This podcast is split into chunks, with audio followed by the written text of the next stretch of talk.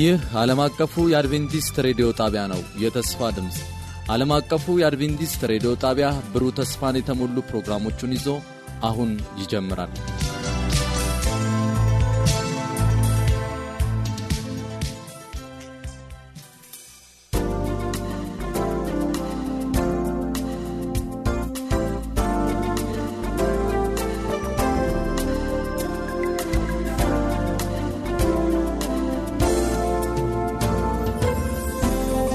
አባቶቻችን ወንጌልን ለማስተላለፍ በፈረስና በእግር ይመላለሱ ነበር። እኛ ግን ቴክኖሎጂው ፈቅዶልን በአየር ላይ ወንጌል ማሰራጨት ችለናል። ይህ የእግዚአብሔር እገዛ ባይታከልበት ይህ ግኝት ባልተገኘ ነበር።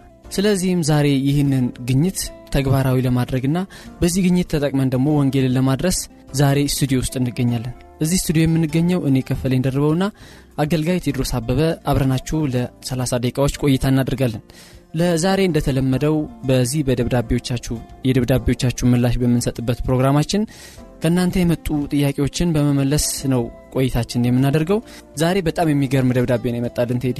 መምህር አዳነ ከሲንቴ ከኮንሶ ልዩ ወረዳ ካርታ ከተማ አስር ጥያቄዎችን በአንድ ደብዳቤ ልኮልናል። ደብዳቤ ሳይሆን የሚመስለው ደግሞ የመልእክት ጥያቄ ነው የሚመስለው። በቃ እንዳለ ጥያቄ ሙሉ ጥያቄ ነው የመጣልን። ከአስሩ አንዱ ጥያቄ ከዚህ በፊት የተወያየንበት ጥያቄ ነው። ጥያቄው ጥያቄውን ደጋግመን ስለተወያየንበትና በጣም ሰፊ ጊዜ ወስደን ስለተወያየንበት ሌሎችን ጥያቄ ለማስተናገድ ደግሞ ሰዓት ስለሚያንሰን ጥያቄውን ዘለዋለን። ጥያቄው ምን ይላል? ወንጌልን ከመስማታቸው በፊት የሞቱ ሰዎች በፍርድ ቀን ጣፈንታቸው ምን ይሆናል ይል ነበር ጥያቄው። አድማጮች ይህን ጥያቄ በተደጋጋሚና በሰፊ ስለመለስ ነው ዛሬ አንመልሰውም። ወደ ቀዳሚው ጥያቄ እንሄዳለን። ወደ መምህር አዳነ መምህር አዳነ ወደ ላከልን የመጀመሪያ ጥያቄ እንሄዳለን። እንዲህ ይላል ጥያቄው ጌታ ኢየሱስ ስለ ዓለም መጨረሻ ሲናገር ካብ በስተቀር ወልድም የሰማይን መላእክት ወልድም ሆነ የሰማይ መላእክት ሊያውቁት አይችሉም ብሏል። እሱ ራሱ አምላክ ሆኖ እያለ ለምን የዓለምን መጨረሻ አያውቅም የሚል ጥያቄ ነው። እንግዲህ አብራችሁ እንድቆዩ እየጋበዝኩ ወደ ወንድም ወደ አገልጋይ ቴድሮስ ልምራችሁ። ጌታችን ኢየሱስ ክርስቶስ ወደዚህ ምድር በመጣ ጊዜ ሙሉ አምላክ ሆኖ ወይም ደግሞ ፍጹም አምላክ ፍጹም ሰው ሆኖ በሰውና በአምላክ መካከል የሚያገናኝ አገናኝ ሆኖ ማዕከል ሆኖ ወደዚህ ምድር እንደመጣ እናያለን። ነገር ግን በዚህ ምድር ላይ ክርስቶስ በተመላለሰባቸው ጊዜያቶች ውስጥ ልክ እንደ መለኮት በመሆን መለኮታዊ ኃይልን በመጠቀም ወደፊቱን የማወቅ እንደ መለኮት የፈለገውን የማድረግ እና የመስራት ሁኔታ በመለኮት ኃይሉ ተጠቅሞ ቢያከናውን ኖሮ ለደህንነታችን በጣም አስቸጋሪ የሆነ ነገር ይፈጠር ነበረ። በመሆኑም በፊልጵስዎስ ምዕራፍ ሁለት ቁጥር አምስት ጀምሮ እንደዚህ እናነባለን። በክርስቶስ የነበረ ይህ ሐሳብ በእናንተ ዘንድ ደግሞ ይሁን። ከእግዚአብሔር ጋር መተካከልን መቀማት እንደሚገባው ነገር አልቆጠረም። ነገር ግን የባሪያውን መልክ ይዞ በሰው ምሳሌ ሆኖ ራሱን ባዶ አደረገ ይላል።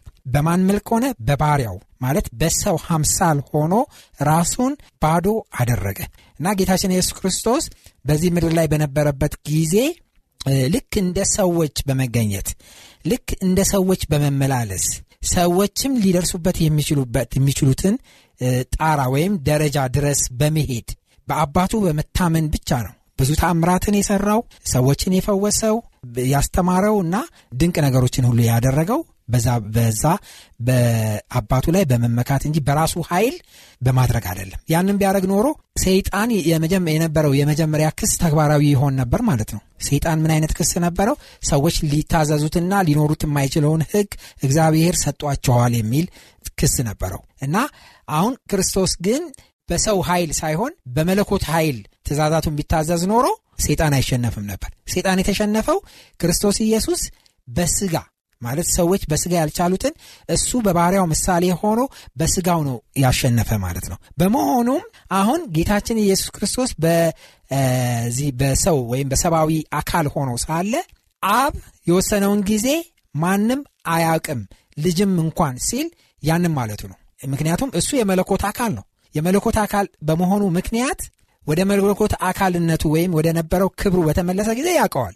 ነገር ግን በምድር በሚመላለስበት ጊዜ ግን ሊያቀው አይችልም። ቢያቅ ኖሮ ግን ያንን አይነት እርምጃ ወስዶ ቢያቅ ኖሮና የመለኮት ኃይሉን ቢጠቀም ኖሮ የማዳን ሁኔታው አጠራጣሪ ነገር ላይ ይወድቅ ነበረ። ስለዚህ ክርስቶስ ከአብ በስተቀረ ማንም አያቅም የሰው ልጅም ቢሆን ብሎ የጨመረበት ምክንያት ክርስቶስ በስጋ በአካል በዚህ ምድር ላይ በተገኘበት ጊዜ ያንን የማወቅ የማወቅ ችሎታው ቢኖረውም ችሎታውን አልተጠቀምም እና እንዳያውቅ ሆኗል። ስለዚህ ነው የክርስቶስ ሕማማት ከሁሉም በላይ የሚሆነው እየቻለ እንዳልቻለ እያወቀ እንዳላወቀ ወይም ደግሞ እንደማያውቅ ወደዛ ደረጃ ላለመድረስ ወስኖ በሰው አካል ተመላልሶ ኃጢአትን አሸንፎ ሰይጣንን ድል አድርጎ ድል የሰጠን በዚህ ምክንያት ነውና ይህንን ሲል በአካሉ በሰው ተገኝቶ ስለነበረ በዛ ሰዓት ማለቱ ነው እንጂ ከክርስቶስ የመለኮት አካል ስለሆነ ከእሱ የተሰወረ አንዳችም ነገር እንደሌለ መጽሐፍ ቅዱስ ይነግረናል። ወደ ቀጣዩ ጥያቄ እንሄዳለን። መምህር መምህር አዳነ ወደ ላከልን ቀጣይ ጥያቄ እንሄዳለን። በዕብራውያን መልእክት ምዕራፍ 11 ቁጥር 3 ላይ ዓለሞች የሚል ብዙ ስም አለ። ይህ ዓለሞች የሚለው ቃል ስለ ሰባቱ የመሬት አህጉሮችን ነው ወይ ስለ ሰባቱ የመሬት አህጉሮችን ነው የሚያመለክተው ወይስ በህዋ ላይ የሚገኙትን ፕላኔቶችን ነው የሚያመለክተው ብሎ ጠይቆናል። መጀመሪያ የጠየቀው የጠቀሰውን ጥቅስ እናንብበው። ዕብራውያን ምዕራፍ 11 ቁጥር 3 በዕብራውያን ምዕራፍ አራት ቁጥር 3 ላይ ዓለሞች በእግዚአብሔር ቃል ተዘጋጁ፣ ስለዚህም የሚታየው ነገር ከማይታየው እንደሆነ በእምነት እናስተውላለን ነው የሚለው እንግዲህ ጥቅሱ። ዓለሞች በእግዚአብሔር ዓለሞች በእግዚአብሔር ቃል ተዘጋጁ የሚለው ቃል እቺ ምድር ብቻ እግዚአብሔር አምላክ ምድር ብቻ ሳይሆን የፈጠረው ብዙ ዓለማቶችን ነው የፈጠረው። ስለዚህ ዓለሞች ሲል እቺ ምድር እና በምድር ላይ ያለች ያሉትን ሰባቱን አህጉሮች ማለት አህጉሮቹማ የዓለም ክፍሎች ናቸው። ነገር ግን ብዙ ዓለማት ዓለማት ዓለማት ሲል እንደውም አሁን ጠያቂያችን እንዳነሳው ዓለማት ሲል እነዚህን ፕላኔቶች ብቻ ማለት አይደለም። ፕላኔቶችማ እነዚህ ዘጠኝ ፕላኔቶች ያሉባት ጨረቃና ፀሐይ ያሉበት አንድ universe ነው። ግን እንደሱ አይነት በጣም ብዙ ቢሊየን የሚሆኑ ዓለማት አሉ። ስለዚህ እነዛን ሁሉ ሰው የደረሰባቸው ብዙ ቢሊየን የሚሆኑ ዓለማት አሉ። ያልደረሰባቸውም አሉ። የሚገርመው ነገር አሉ እንዳሉ የሚያውቃቸው ነገር ግን ለማየትም ለመጓዝም ወደ እነሱ ለማንሳትም በሳተላይትም ለመጎብኘት ያልተቻለ ብዙ ዓለማት አሉ። እነዛን ሁሉ የሚታዩትንም የማይታዩትንም ሁሉ እግዚአብሔር አምላክ ፈጠረ ማለቱ ነው። ዓለማት ሲል እችን ብቻ ሳይሆን ሌሎች ሁሉ ዓለማትን ማለቱ ነው። ጠያቂያችን እንዲረዱ እንፈልጋለን። ወደ ሶስተኛው ጥያቄ እናልፋለን። ዮሐንስ መጥመቁ የተገደለው ሄሮዶስ የገዛ ወንድሙ ሚስት ስላገባና የዮሐንስ መጥምቁ የዮሐንስ መጥምቁ ስለወቀሰው ይቺ ሄሮዶስ ያገባት ሴት አስገደለችው። የሄሮዶስ ወንድም ስለሞተ ነበር ወይስ በሕይወት እያለ ነበር ሄሮዶስ የወንድሙን ሚስት ያገባት? ይህ ከሆነ ወንድሙ ሙቶ ካገባት የሙሴ ሕግ ይፈቅድለታልና ትክክል ነው። እንዴት ነበር ሁኔታው ብሎ ነው የጠየቀን ጥያቄው። ያ ቢሆንም ኖሮ ምንም ችግር አልነበረውም። ነገር ግን ሄሮድስ ሚስቱን ለመቀማት ሲል ወንድሙን የገደለ ነው። ወንድሙን በመግደሉ ሂደት ውስጥ ደግሞ እቺም ሴት የወንድሙ ሚስትም ተባባሪ ናት። ምክንያቱም እሷ ተራሰው ጋር በትዳር ተጣምራ ከመኖር ይልቅ ባሏ ሞቶ የንጉሥ ሚስት መሆኗን ስለፈለገች ቆንጆም ስለነበረች እሷም ጭምር ተባብራበታለች በነገሩ።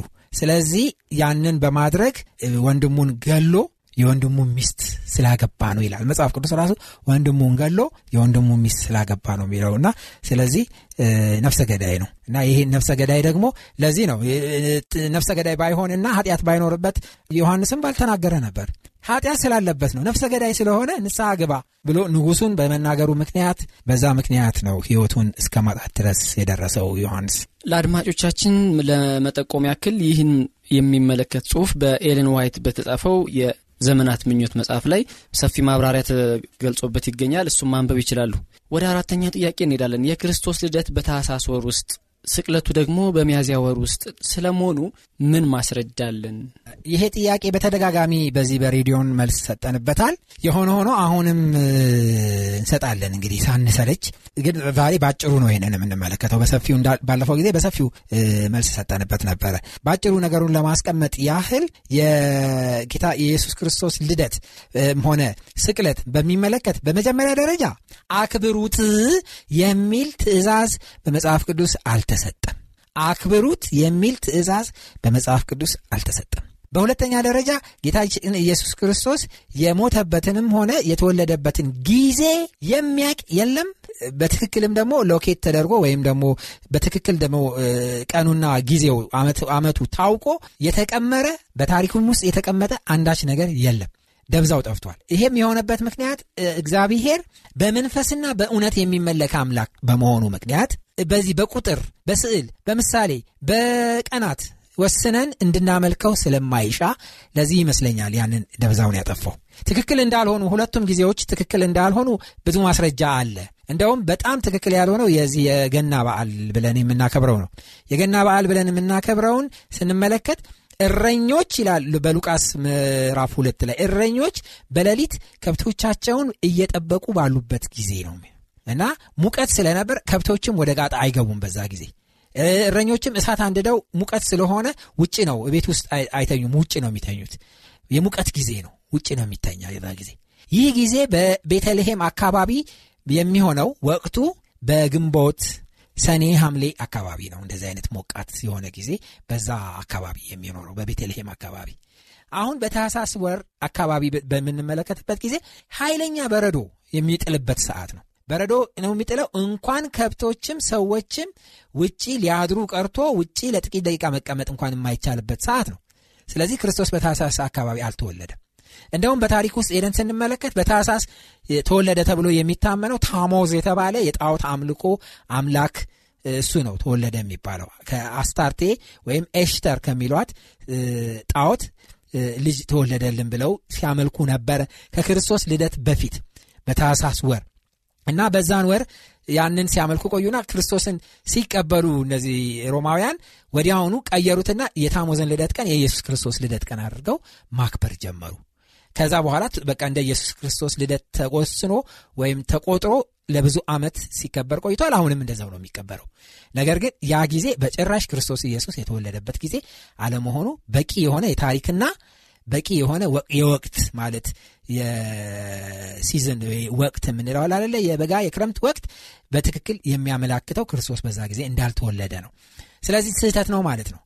አመላለኩም ነገሩም የክርስቶስ ነገር የሌለበት የክርስማስ በዓል የሚባለው ጽድማ ጽድ የታሞዝ ወይም ደግሞ የታሞዝ መንፈስ አለበት የሚባል ሁሉ ጽዶች ሌሎች ዛፎች ሲደርቁ ጽድ አይደርቅም በዛ ጊዜ ስለዚህ ለምለም ስለነበረ መንፈሱ በውስጡ አለበት ስለሚባል እሱን ጽድ በመብራት በተለያዩ ጌጣጌጦች የማስጌጥ ስነ ስርዓት ይደረጋል። ሊያውም ለፋሞዝ ነው ያም የሚደረገው። የዘቢብ ጥፍጥፍ ሌሎችም ነገሮች ይደረጋሉ። ከክርስቶስ ልደት በፊት የነበረ ነው ይሄ እና ባቢሎናውያንም እንኳን በዚህ ሲያደርጉ ነበረ። በኢሳያስ መጽሐፍ በኤርሚያስ መጽሐፍ ውስጥ እንመለከታለን። ስለዚህ እግዚአብሔርም የእስራኤል ህዝቦች ወይም እነዚህ አይሁዶች ይህንን በሚያደርጉበት ጊዜ በጣም ተቀይሟቸዋል። እንደውም እንደዚህ በማድረጋቸው ምክንያት ስደትና መከራ ሁሉ የመጣባቸው በዚህ ምክንያት ነው። ዛሬም ክርስቲያኖች አይሁድ እነዚህ አህዛብ በሚያመልኩበት ሁኔታ የኢየሱስ ልደትን ማክበር የለባቸውም። እንደውም ቀኑን ምክንያት በማድረግ ሊመሰክሩበት ይችላሉ ኢየሱስ በትክክል ወደዚህ ዓለም የመጣውበት ምክንያት ምንድን ነው የሚለውን ማስተማር ይችላሉ። ከዚህ ውጪ ግን እንደዚህ አይነት ነገሮችን የጣዖት አምልኮን የሚያሳዩ ሴሪሞኒ ወይም ደግሞ ስርዓቶችን ባንከተል ክርስቲያኖች በጣም ጥሩ ነው። እርግጥ የፋሲካ በዓል ወይም ደግሞ የክርስቶስ ስቅለት አካባቢ አካባቢው ትክክል ነው። ለምንድ ነው ትክክል የሆነበት ምክንያት? በሚያዝያ ወይም በአይሁዶች ኒሳን በሚሉት ወር ውስጥ ነው ክርስቶስ የተሰቀለው። እና ያ ወር ደግሞ የፋሲካ በዓል የሚደረግበት ነው።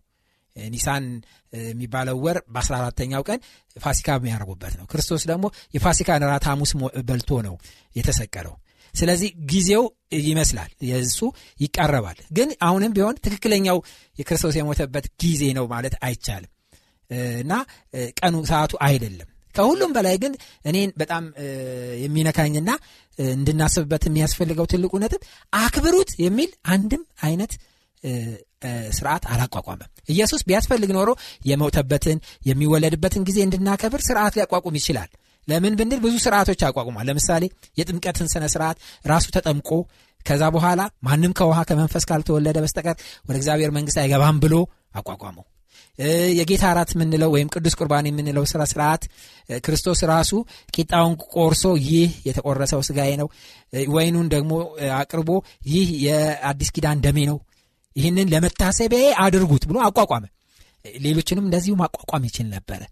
ክርስቶስ ካቋቋመው መታሰቢያ በዓል ወይም ደግሞ መታሰቢያ ስርዓት በስተቀረ ሌሎችን ሁሉ ማድረግ የለብንም።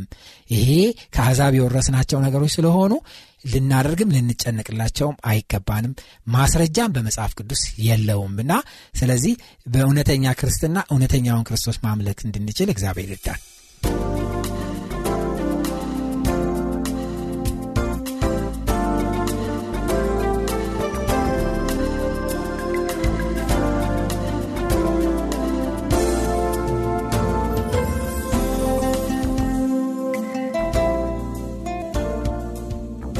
እንግዲህ ከዚህ ጋር ተያይዞ ባለፈው የገናን በዓል ስናከብርኛ እንደ ሰዎቹ ጽድ አልቆረጥም።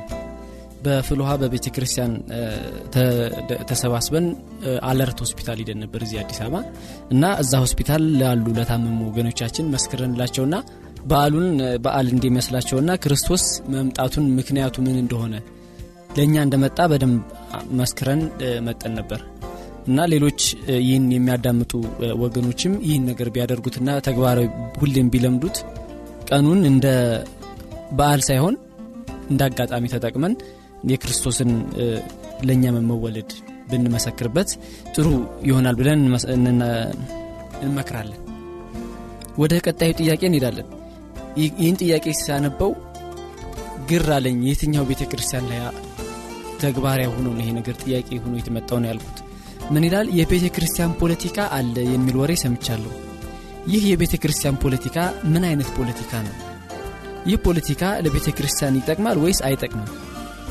እኔ ማለት ምን አይነት ቤተ ክርስቲያን ላይ ነው ፖለቲካ ሊቀላቀል የሚችለው የሚለው ግር ስላለኝ እኔ ራሱ ገርሞኛል ይህን ጥያቄ በማየቴ እና እንግዲህ ምላሹን ከቴዲ ፖለቲካና ቤተ ክርስቲያን በጭራሽ የማይገናኙ ማዶ ለማዶ ያሉ ነገሮች ናቸው። መጽሐፍ ቅዱሳችን ዓለምና ቤተ ክርስቲያን የተለያዩ ነገሮች እንደሆኑ ነው የሚናገረን እና እንደውም በዓለም ውስጥ የእግዚአብሔር ግዛት የምትባለዋ ቤተ ክርስቲያን ናት። ቤተ ክርስቲያን ከዚህ ዓለም ስርዓት፣ ቤተ ክርስቲያን ከዚህ ዓለም ፖለቲካ፣ ቤተ ክርስቲያን ከዚህ ዓለም ከፍታና ዝቅታ፣ የዘር፣ የጎሳ የተለያዩ ልዩነቶች ሁሉ የጸዳች ልትሆን ይገባታል። ምክንያቱም ቤተ ክርስቲያን የሰማይ ምሳሌ የሆነች ወይም የሰማይን ቅምሻ የምንቀምስባት የሰማይ ስርዓት የሞላባት ናት። በቤተ ክርስቲያን ውስጥ ዘር፣ መድሎ፣ ልዩነት ጨርሶ ሳይኖር ሰዎች በክርስቶስ ኢየሱስ እኩል ሆነው የሚራመዱበት ስርዓት ነው። ስለዚህ እነዚህ በቤተ ክርስቲያን ውስጥ የተቋቋሙት ወንድም ሴትም፣ ግሪክም አይሁድም በክርስቶስ ኢየሱስ ሁሉም አንድ ናቸው የሚለው መርህ ከፖለቲካ ነፃ እንድትሆን ያደርጋታል ቤተ ክርስቲያን። ስለዚህ የማንኛውም ዜጋ፣ የማንኛውም ጎሳ፣ የማንኛውም ብሔረሰብ ቢመጣ ቤተ ክርስቲያን እነዚህን ሁሉ የምትሰበስብና በአንድነት አቅፋ የምትይዝ ናት። ሰማይም ስንሄድ በቀለም፣ በዜጋ፣ በባህል እና በስልጣን የተከፋፈል መሆናችን ይቀራል። ይህንን የምንለማመደው የት ነው? ቤተ ክርስቲያን ውስጥ ነው። ዛሬ ምድራዊ ቤተ ክርስቲያን ውስጥ ነው የምንለማመደው። ምድራዊ ቤተ ክርስቲያን ውስጥ ፕሬዚዳንቱም ጠቅላይ ሚኒስቴሩም ቢመጡ እና አምነው በቤተ ክርስቲያን ቢሰባሰቡ ተራውም ሰው ጽዳት ሰራተኛውም ወይም ደግሞ ዝቅተኛውም መንገድ ተዳዳሪ መጥቶ አብሮ አምልኮ ቢቀርብ ልዩነት የለም በቤተ ክርስቲያን ውስጥ። ስለዚህ ፖለቲካ የሚለው እነዚህን ልዩነቶች የሚያራምድ ግሩፕን ወይም ደግሞ የፖለቲካ ቡድንን አንድ አይነት መርህ ያለውን የሚያሰባስብ ሌላ ከነሱ የተለየ መርህ ያለውን ቡድን ወይም ፓርቲ የሚያገል ያንን ለመጣል የሚደረግ የተለያየ አይነት ሴራ፣ ተንኮል እንደገና ደግሞ አሸንፎ ለመገኘት የበላይ ሆኖ ለመገኘት ስትራቴጂ የመንደፍ እና የውሸት ፕሮፓጋንዳዎችን የመንዛት እንደዚህ ሁሉ አይነት ነገሮች በቤተ ክርስቲያን ሳይሆን በዓለም ያሉ ነገሮች ናቸው። እና ስለዚህ የቤተ ክርስቲያን ፖለቲካ ተብሎ ቃሉም ራሱ እንደዚህ ሆኖ ሊቀመጥ አይችልም። የቤተ ክርስቲያን ፖለቲካ የሚባል ነገር የለም እና ምናልባት እንግዲህ በዘር በጎሳ በዘር በጎሳ በተመሳሰሉት ነገር ልዩነት በማሳየት በቤተ ክርስቲያን ውስጥ እንደዚህ አይነት በዓለም የተለመደውን ነገር ለማንጸባረቅ የሚሞክሩ ግለሰቦች ሲኖሩ ያንን ከሆነ የቤተ ክርስቲያን ፖለቲካ የተባለ የቤተ ክርስቲያን ፖለቲካ ሳይሆን ይህ ቤተ ክርስቲያንን በዓለም ውስጥ ለማስገባት የሚደረግ ኃጢአት ነው። ቤተክርስቲያን ይሄ ሲተነተን ወይም በመጽሐፍ ቅዱስ ሲገመገም ኃጢአት ወይም ደግሞ ዓለማዊነት ነው የምንለው እና ዓለማዊነትንና ኃጢአትን ደግሞ በጌታ በኢየሱስ ክርስቶስ አማካኝነት ማጽዳት ያስፈልጋል። በጸሎት ወደ እግዚአብሔር በመቅረብ እንዲህ አይነት ባህሪና እንዲህ አይነት አመለካከት ካለን ያንን ዓለም ላይ ጥለነው እንድንመጣና በክርስቶስ ኢየሱስ ቤት ሰማያዊ የሆነውን ስርዓትና የሰማይን መንገድና አካሄድ መከተል እንድንችል እግዚአብሔር ይርዳን። ይሄ ነው መልሴ።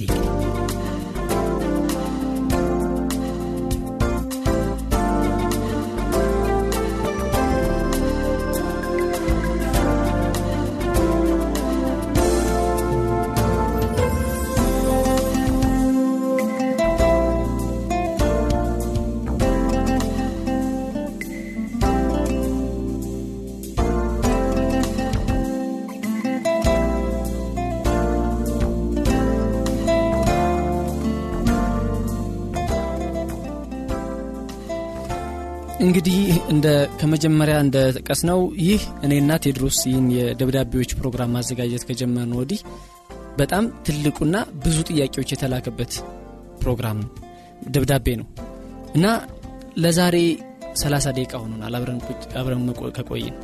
ስለዚህ እነዚህ 30 ደቂቃዎች የወንድማችን መምህር አዳንን የወንድማችን መምህር አዳነን ጥያቄ ሙሉ መልሰን ማጠቃለል ስላልቻልን ቀጣይ ሳምንት የቀሩትን አምስት ጥያቄዎች እንመልሳለን።